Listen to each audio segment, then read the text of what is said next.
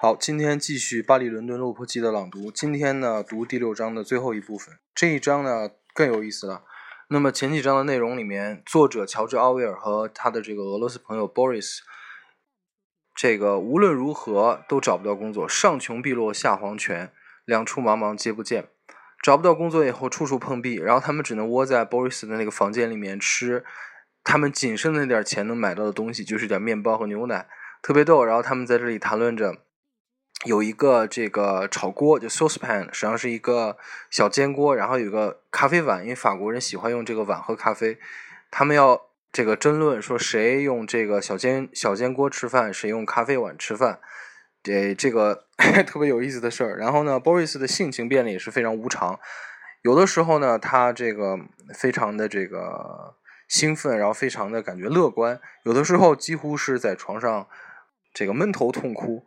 然后他或者是这个相信神能保佑他，有的时候走在街上，会跑到这个神庙里面去烧一支蜡烛，点一支蜡烛，然后觉得自己就会一定会走运。有的时候呢，觉得实在人生无望，就开始咒怨他的那个房东是一个犹太人，然后后面说了很多种族主义的话。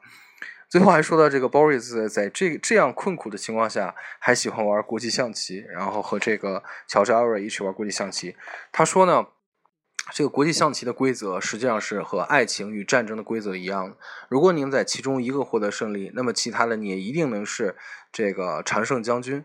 并且他还说，如果你有一个国际象棋的这个棋盘可以下国际象棋的话，你基本上不会感觉到饥饿，基本是这个精神食粮。但是乔治·奥威尔说，就算有了象棋棋盘，他仍然非常饿。好，就是这么一段内容。现在开始我们的朗读。My 60 francs lasted about a fortnight. I had given up the pretense of going out to restaurants, and we used to eat in my room, one of us sitting on the bed and the other on the chair. Boris would contribute his two francs and I three or four francs. And we would buy bread, potatoes, milk, and cheese, and make soap over my spirit lamp. We had a saucepan and coffee bowl and one spoon. Every day there was a polite squabble as to who should eat out of the saucepan and who out of the coffee bowl. The saucepan held more, and every day, to my secret anger, Boris gave in first and had the saucepan. Sometimes we had more bread in the evening, sometimes not. Our linen was getting filthy, and it was three weeks since I had had a bath. Boris, so he said, had not had a bath for a month. It was tobacco that made everything tolerable. We had plenty of tobacco, for some time before Boris had made a soldier, the soldiers are given their tobacco free and bought 20 with 30 packets at 50 centimes each. All this was far worse for Boris than for me. The walking, the sleeping on the floor kept his leg and back in constant pain, and with this vast Russian appetite he suffered torments of anger, though he never seemed to grow thinner. On the whole, he was surprisingly gay, and he had a vast capacity for hope used to say seriously that he had a patron saint who watched over him, and when things were very bad, he would search the gutter for money, saying that the saint often dropped a two franc piece there. One day we were waiting in the Rue Royale. There was a Russian restaurant nearby, and we were going to ask for a job there. Suddenly, Boris made up his mind to go into the Madeleine and burn a 50 centime candle, his patron saint. Then coming out, he said that he would be on the safe side, and suddenly put March to 50 centime stamp as a sacrifice to the immortal gods. Perhaps the gods and the saints did not get on together. At any rate, we missed the job. On the morning Boris collapsed in the most utter despair, he would lie in bed almost weeping, cursing the Jew with whom he lived. Of late, the Jew had become restive about paying the daily two francs, and what was worse, had begun putting on the intolerable airs of patronage. Boris said that I, as an Englishman, could not conceive what torture there was to a Russian of a family to be at the mercy of a Jew.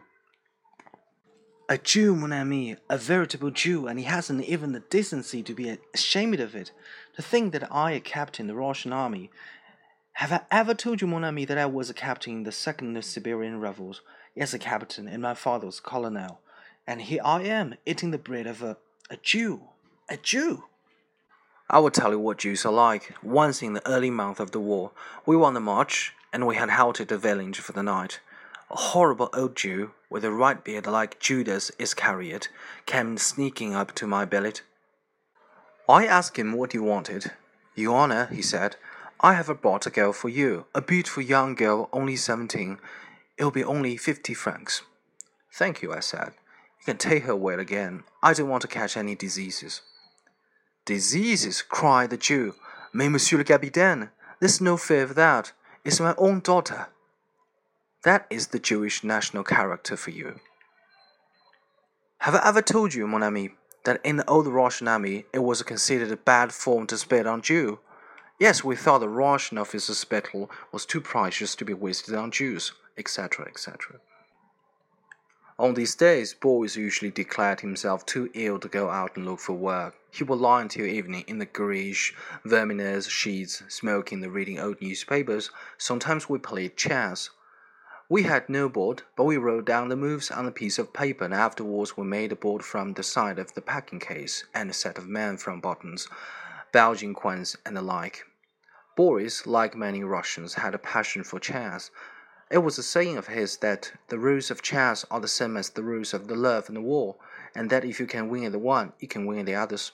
But he also said that if you have a chessboard, you do not mind being hungry, which was certainly not true in my case.